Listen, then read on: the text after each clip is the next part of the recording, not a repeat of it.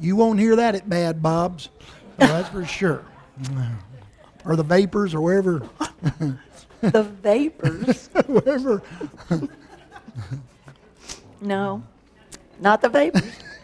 You don't even know where I know is. A vapor. I know. If you're a student, you're dismissed. Hello. Hello.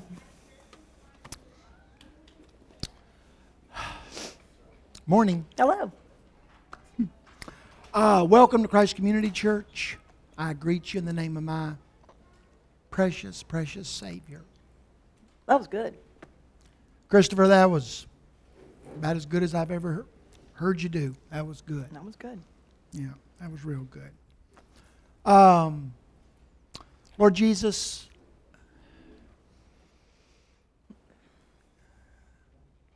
there's so many voices, so many distractions, so many barriers, so many wounds, so many passions, so much deception and confusion. For us to hear anything that is from you, and for us to know it was from you, Lord, it'll take a miracle. The kind of miracle that made lepers' skin clean, gave people that weren't able to see or hear, able to see and hear. People that were not able to walk could get up and run. People that were laying in graves could walk out alive. Lord, you did those things. Would you do something similar in our lives today, I pray. In Jesus' name, amen. I'll just say that this way. As you become a serious student of the Bible, one of the things that you begin to notice and then realize and then become convinced of is that God wants us to predominantly, I'm using that word carefully, to predominantly focus on today. Half of you are so anxious. I say half. I'm an optimist.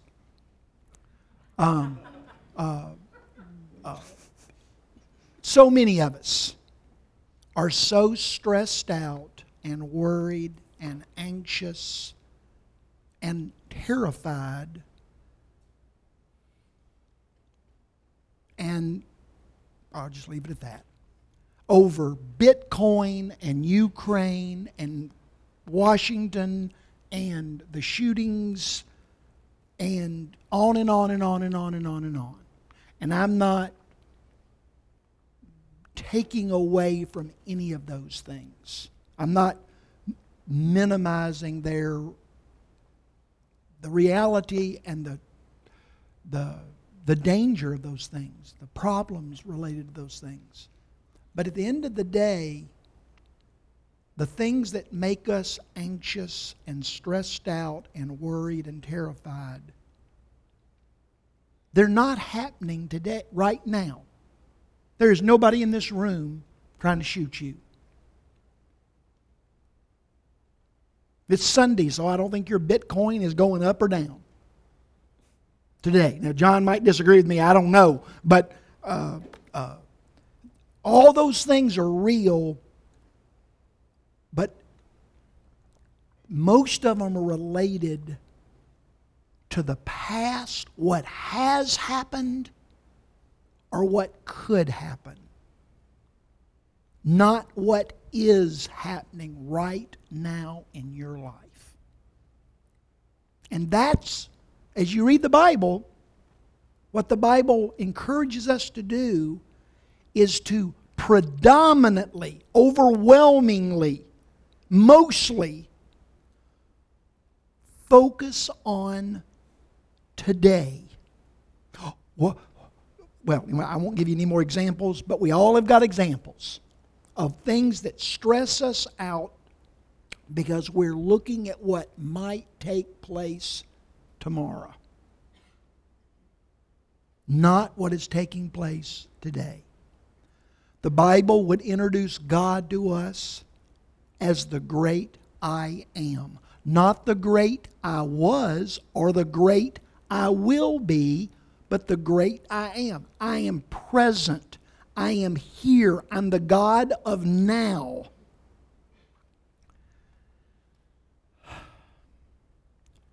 There is this subtle warning that runs through the Bible that if you and I want to experience a relationship with God, we've got to learn to be focused on where God is focused. And that is today. Today. Not yesterday and all the pain of yesterday, all the shame, all the failure. Nobody's denying that it was real. But that was yesterday. And not tomorrow. But today. That's where God is focused. That's where God is. He has no past, has no future. So, I want to experience God. Well, where's God? He's in today. He's in today. So if you and I want to experience Him, we got to be focused on where God is. And God is in the today. Having said that, if you're a serious student of the Bible, clearly there is an encouragement to learn from the past. Remember. The Bible says remember. What that means is learn from the past. So nobody's saying ignore the past. And there is a clear encouragement to look forward. I'm going to make a distinction between the future and to eternity. The Bible clearly tells us to be a people who are focused to some degree on eternity. The time, I hate that word, but the experience or the place or whatever you want to say when Jesus returns and rules this world and universe Himself. We're supposed to find joy and hope and encouragement in learning what that is going to look like and getting excited about it. That's a Bible idea. That's a Bible concept. Last week, we spent the whole lesson talking about, and there were others that I left out, I know, but I found 21 new things that God offers those who will accept His gift of eternal life and be brought into the family of God. God offers us 21 things at least immediately. Immediately. They're ours now, and they are to be enjoyed and embraced and used and lived in immediately. But there's also some new things that God wants to give us one day. Not today. Not today, but one day. And that's what I'd like to talk about today. What are the new things that God wants to offer us one day? And Shirley, I was going to get you, if you would you read Revelation chapter 21, the first 5 verses, please, ma'am? This is just, we're sort of, listen to these words. Listen to what John says about this new day and what God offers us when this new day comes. This is great. This may be familiar to you. It may not be. Revelation 21. Then I saw a new heaven and a new earth, for the old heaven and the old earth had disappeared, and the sea was also gone. And I saw the holy city, the new Jerusalem, coming down from God out of heaven like a bride, beautifully dressed for her husband. Hmm. And I heard a loud shout from the throne saying, "Look, God's home is now among his people. He will live with them, and they will be his people. God himself will be with them." Notice how many times he says it, like 3 times. Now, he's not going to send an angel or an ambassador or a holy man or a... He's going to do it himself. He will wipe every tear from their eyes, and there will be no more death or sorrow or crying or pain. All these things are gone forever. Hmm. And the one sitting on the throne said, "Look, I am making everything new." And then he said to me, "Write this down, for what I tell you is trustworthy and true." Okay, thank you. In 1 John chapter 3, John, same author, said it this way: we are now God's children. And what he means by that is, and all those 21 things that God is has made available to his children, you've got them now.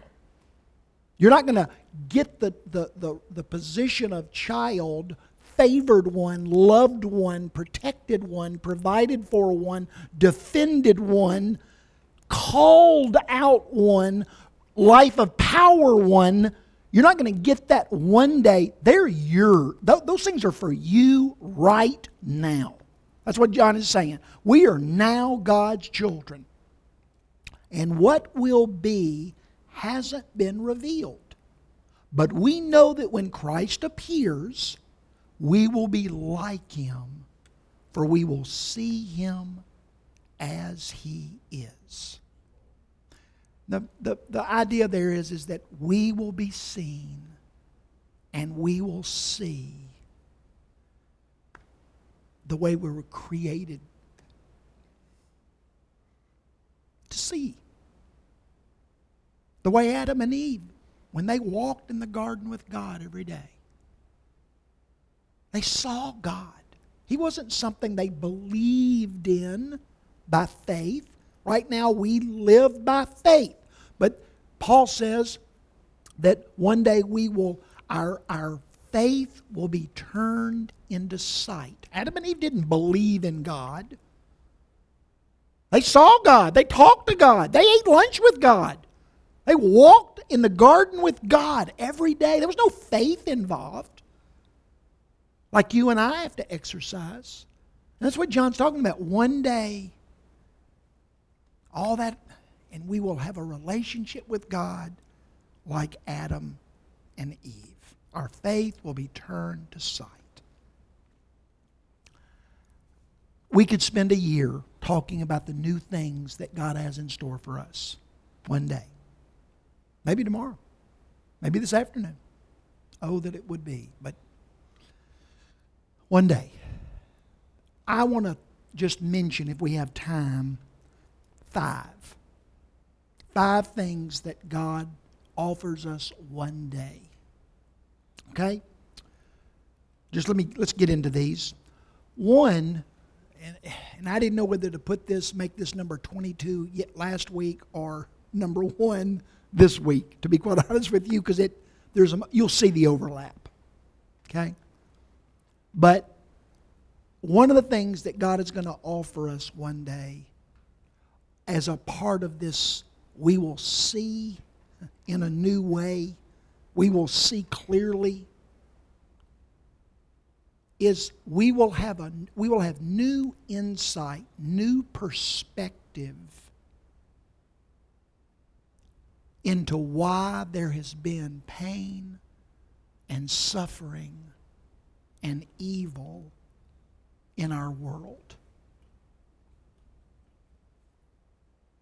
All of a sudden, why things happened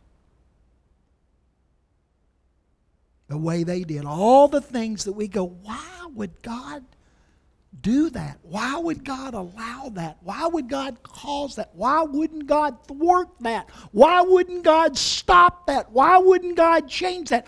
All of a sudden, we will see why. And we'll all go, wow.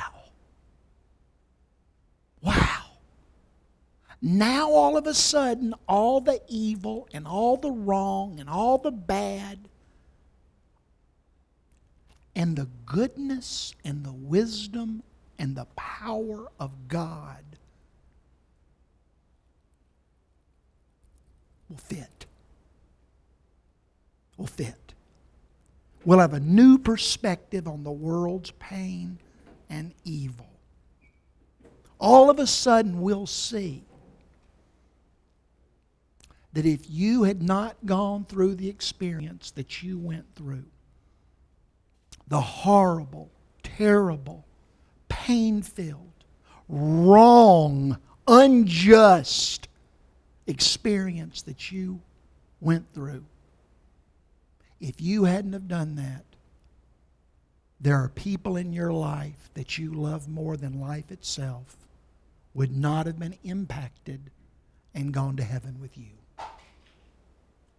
They needed more than me telling them that you're the most important thing in the world.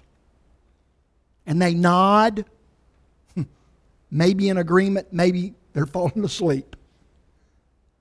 But they see their mom hold true to her faith when a B-team, low-road, lesser person would say to Hades with God, if my mom can cling to her faith when there's no reason to cling to her faith, God must be real and I'm going to believe in Him too. And then you go, oh, I want my daughter in heaven more than I want anything. Now I see why. Now I see why.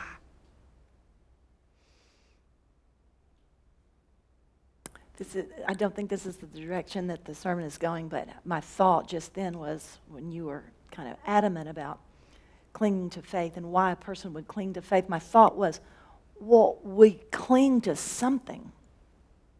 Oh, yeah, we're all clinging to something. So if it's not faith, maybe it's anger or hate. Fear. Hate. Unforgiveness. Well, Lord have mercy. If you got to pick from that list, why in the world not pick faith?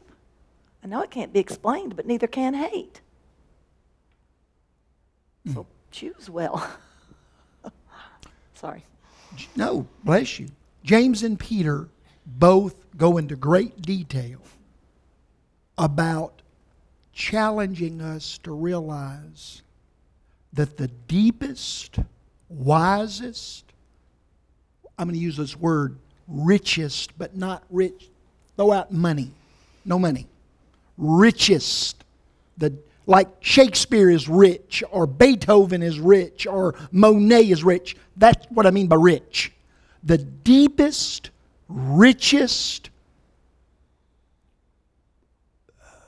healthiest, most wonderful people in the world are the people that have suffered the most. And the meanest, and the shallowest, and the pettiest, and the frivolousest, most frivolous. Thank you. Thank you. You're welcome. People in the world have suffered the least.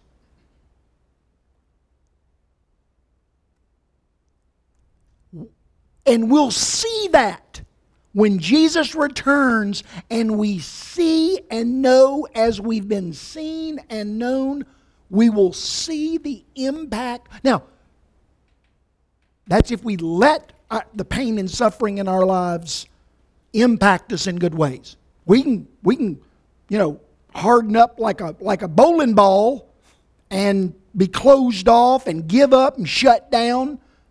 That's a plan. I would think it's a terrible plan, and your grandchildren one day will say, Grandmama, that was a terrible plan. Or they'll say nothing to you at all. Yes. Because who wants that for their grandmother?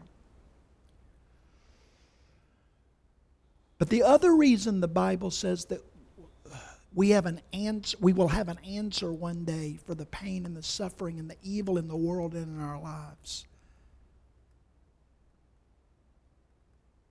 The Bible doesn't ever deny that pain and suffering and evil are not real. Nor does the Bible ever deny that it's not horrible. The Bible never minimizes our pain, our suffering. But it does challenge us to set it beside other things. Let me read to you some verses and I'll give you an example. Romans 8 says, Paul says, I view our present suffering uncomparable with the glory that will be revealed in our lives one day. 1 Peter 5 says, the God of all grace, who has called you to His eternal glory in Christ, after you've suffered a little while, will Himself restore you and make you strong and firm and steadfast. And Paul says in 2 Corinthians 4, our light and brief troubles are achieving for us an eternal glory far outweighing them. The Bible's not denying, oh, fatty, your suffering's not a big deal. Your suffering's just, ignore that. Get over that. Stop thinking about it. Your suffering is no big deal. The Bible never says that. What the Bible does say is, put your suffering beside other things. And what the Bible says those other things are, uncomparable glory. Glory that is far outweighing them. You ever been to Heber Springs? That's a huge lake until you compare it to the Pacific Ocean. One of my dreams is to hike up to a base camp at Mount Everest. I would love, I might do it one day. Just a base camp. That's as far as I want to go. I don't want to be cold. So I'll just go up there and spend the night there and hike down. Well, it ain't like going up further. And then I'd come home. Mount Everest is huge until you compare it to Jupiter. And then all of a sudden, Mount Everest is still real. Heber Springs is still real.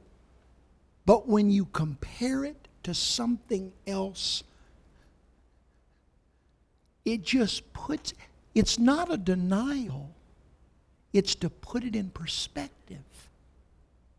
And the Bible repeatedly says that what God has in store for people, the exact wording are, what God has in store for people that are looking forward to His return. It's unimaginable. It's uncomparable. It'll be beyond our wildest dreams. God offers us one day when we can see and know as we have been seen and are known. We'll have a perspective on the evil and the wrong and the pain and the suffering in our lives and our world.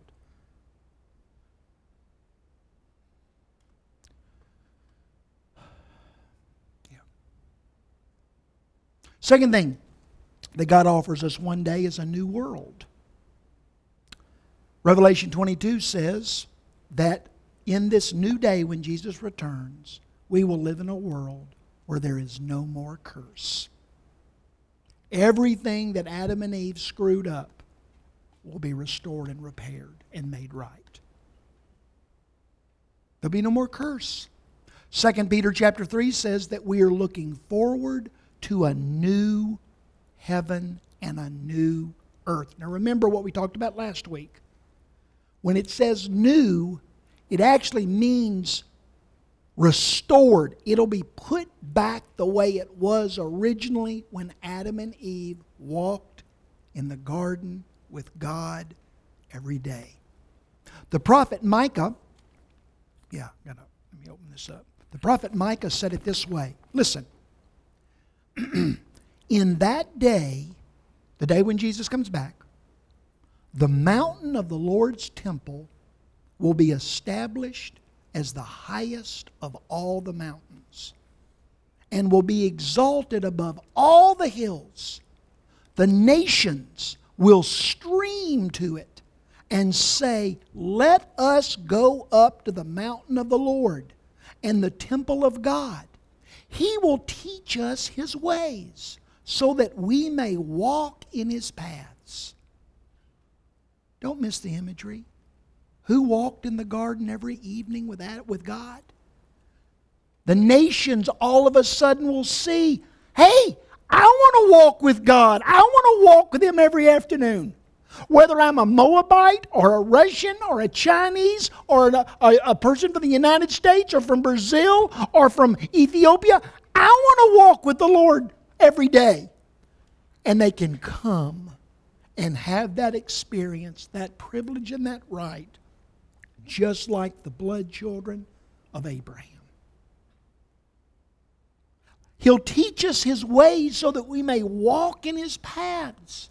The word of the Lord will go out from Jerusalem, and He will judge between the peoples and settle the disputes of the nations far and wide.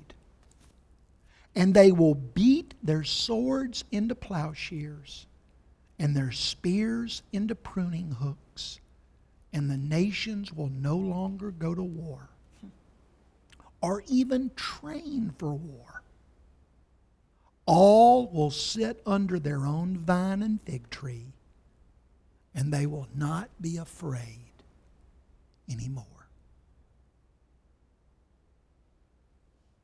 Notice the millions of things that Micah could have talked about to help us understand what this new world will be like, this new world.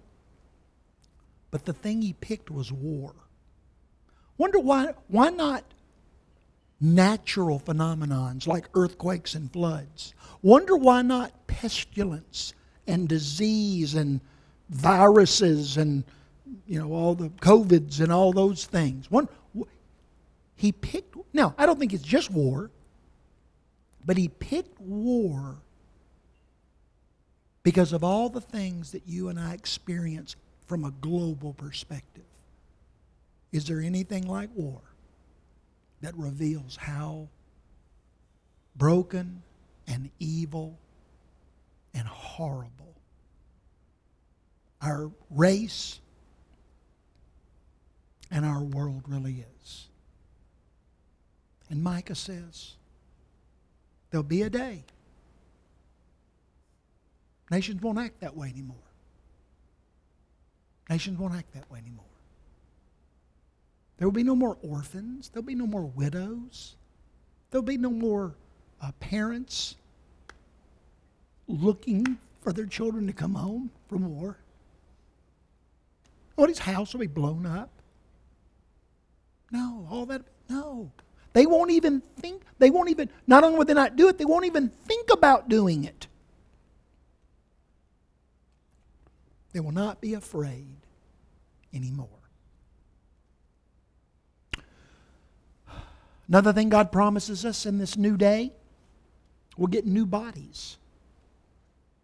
Philippians 3 says, God will transform our lowly bodies into glorious ones, just like His. Now notice, He's not going to change us from having bodies, mortal bodies, into not having bodies. We'll have bodies, real live bodies that you can touch.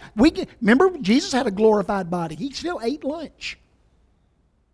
Now, it was souped up. You know, it was new and improved, but he still had a real body. He wasn't floating around like Casper. He had a real body. But our lowly bodies will be transformed into bodies of glory like His. 1 Corinthians 15 says that what was sown in dishonor and weakness will be raised in glory and power. Your body will be glorious.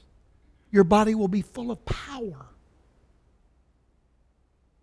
So when our daughter was little, like 3 or 4 years old, I may have told this story before. We got talking about heaven and what heaven was and going to heaven and all that. And she said, I want to go to heaven. Mm-hmm. And I said, well, great. I can't wait, she said. And I said, well, why? Why are you looking forward to that? And she said, because in heaven, I'll have a little hand like you. Well, that's a sweet story, and it makes people go, oh. And she meant it, and that was sweet and everything, but it was lovely. But it makes one think, doesn't it? I mean, we have a very, in this room anyway, a very westernized view of what the perfect body looks like, what it's supposed to look like. We know all the stats. We know height, weight. We know what's good and what's not good and what's perfect. We got that. And we have suffered because of that. I teach girls. And boys do too. Everybody because wants of this. A body like Brad Pitt or Denzel Washington, or they want a body like Angelina Jolie or Halle Berry. That's what everybody wants. We have our standard, right? And I was born during the day where the language was not quite as generous as it is now. And so I was born with a birth defect, which is what it was in the 60s. And that's fine. And they've softened the language, and that's good. There's nothing wrong with that. But the idea that our heavenly bodies will be what our westernized view of them as perfect is something I think we need to separate. Well, I don't know what a heavenly body is, but it is not the same as a westernized view. Yeah, heavenly body, it begs the question, what will be different and glorified? Our bodies, our ability to see our bodies. Will it be our eyesight? All of a sudden, the child, you know, in the Shriners commercials that they play once a year when they're raising money. Wonder how God sees that little child in that wheelchair versus Brad Pitt or whoever. Tom Cruise. Yeah, he's popular these days. Yeah, right now. Yeah, great movie, by the way. Well, I have a five-fingered hand. Does that matter? Or will we? Well, me, yeah, whatever. Yeah. We'll have new bodies. And it says that they will be like the Lord.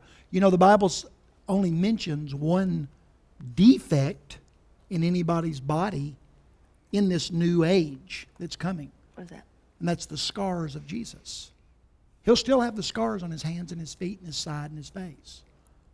But I wonder if anybody would look at that that's there and realizes that paid for me to get here. I wonder if anybody would see that negatively.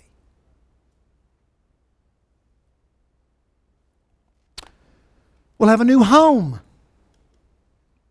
Matthew 25 says that the King will say, "Come, you who are blessed by my Father, take your inheritance, the kingdom that I have prepared for you since the creation of the world.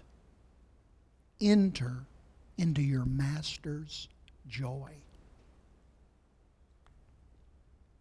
I doubt there's a person in this room that loves their home at least any more than I love mine. I love my home. I don't want anybody else's home. I don't want you to bother my home. Don't. It really is. It's perfect. It is perfect. And my wife knows. What do you want to do? Well, you want my first pick or my second pick? Because my first pick is always the same. I want to be home. Because I love my home. It's a place of peace and beauty and solitude and refuge. And I love it. God has a place for me and for you that's even better than that. There'll be no more fighting, no more anger, no more violence, no more. It'll be wonderful. There'll be no more bed and breakfasts or hotels or mobile homes you pull, or those things you pull behind your car. There'll be no more, none of that. God has been, and He's been working on this place since before, it says before time began. You think about that. I guess Jerry Bowden's house took longer to build than any house I've ever known anything about. This, God's been working on this since before time began.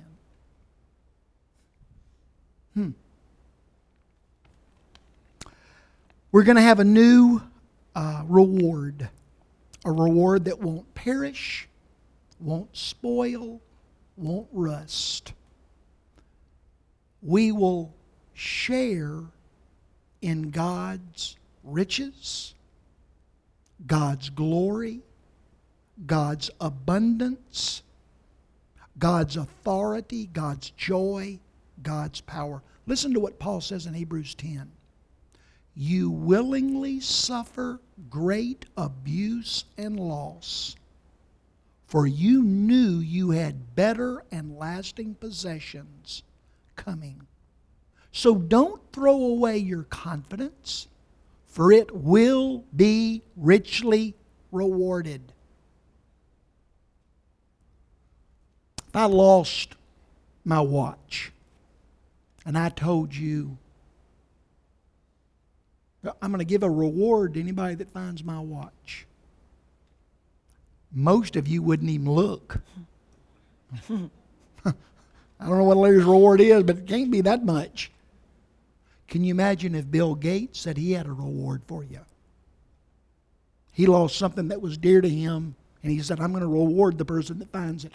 Dude, chairs would be flying out of here like bullets, and we'd be scouring the countryside trying to find whatever it is he lost. Bill Gates has got a reward for me. God says, you will be richly rewarded.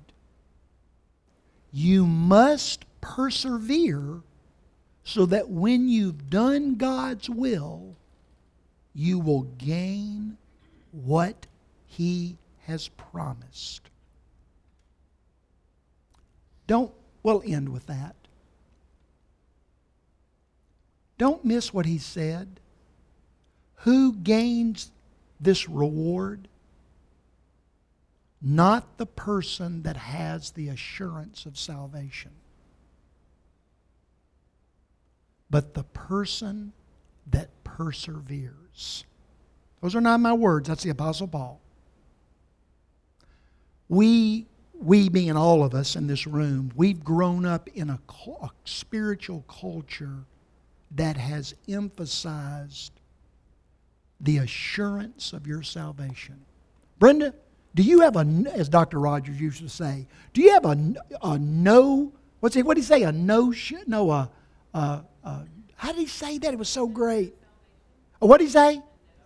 Yeah, no-so, thank you.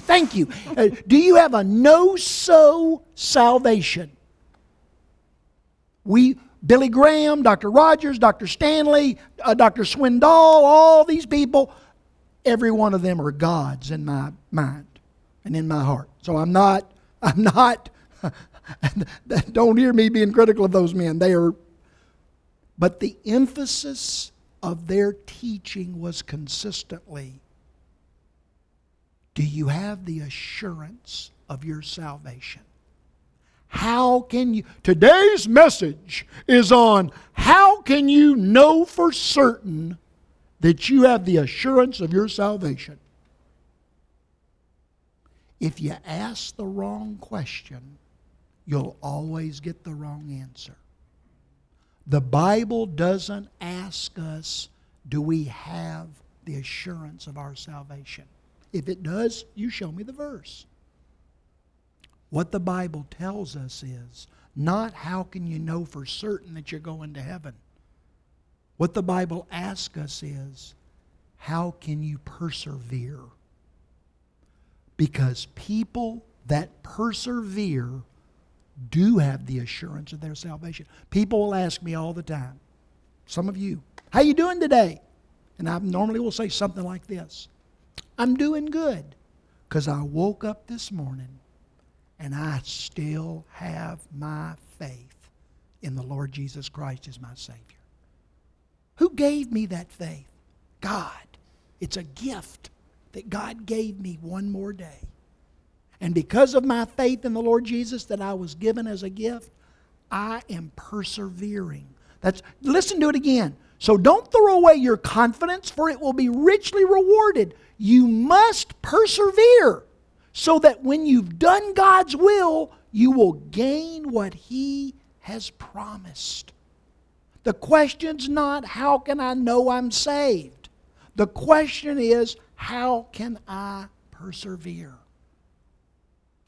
What are the things that I need to practice in my life, the disciplines in my life, so that my faith remains strong and I continue to persevere? I wanted us to end today by you reading that. God is very committed to you and I experiencing new things today. If you're wondering what God's focused on, if you're wondering what God's up to, if you're wondering what God's doing, He is orchestrating the things in my life, in your life, so that we will experience new things today. He is also very committed to preparing new things for us one day. Unimaginable things, incomparable things, unbelievable things, things that will blow us away. He's committed to those, to us experiencing those things one day. C.S. Lewis had some insight into that. I want you to read that if you will. He's always right on top of it. Yes, He is. Imagine yourself as a living house. God comes in to rebuild that house. At first, perhaps, you can understand what He's doing. He is getting the drains right and stopping the leaks in the roof and so on. You knew those jobs needed doing, and so you're not surprised. But presently, He starts knocking the house about in a way that hurts abominably and does not seem to make sense. What on earth is He up to? The explanation is that He is building quite a different house from the one you thought of. Throwing out a new wing here, putting on an extra floor there, running up towers, making courtyards. You thought you were going to be made into a decent little cottage, but He is building a palace. He intends to come and live in it Himself. The command, be perfect, is not idealistic gas, nor is it a command to do the impossible. He is going to make us into creatures that can obey that command. He said in the Bible that we are gods, and He is going to make good His words if we let Him, for we can prevent Him if we choose. Isn't that amazing that we can prevent God from doing that if we choose? He will make the feeblest and filthiest of us into a god or goddess, a dazzling, radiant, immortal creature, pulsating all through with such energy and joy and wisdom and love that we cannot now imagine a bright stainless mirror which reflects back to God perfectly, though of course on a smaller scale. His own boundless power and delight and goodness. The power will be long and in parts very beautiful, but that is what we're in for. Nothing less. He meant what He said. What's God doing in your life? Those of you that are panting after God like a deer pants after water, And those of you like the prodigal that are running away from God as fast as your two little fat legs will carry you. What's God doing in your life? He's working in both of those lives. He's working in both of their lives. And He is turning a shack into a palace. Yeah. And the process at times is lovely to watch. And the process at times is terrifying. But He will not stop until we are palaces. Isn't it funny that we're looking forward to what God has for us? And I think we should. But C.S. Lewis would remind us, God's looking forward to what we're going to bring too. The palaces that we bring. Thank you, friend. That was good. We're going to take the Lord's Supper.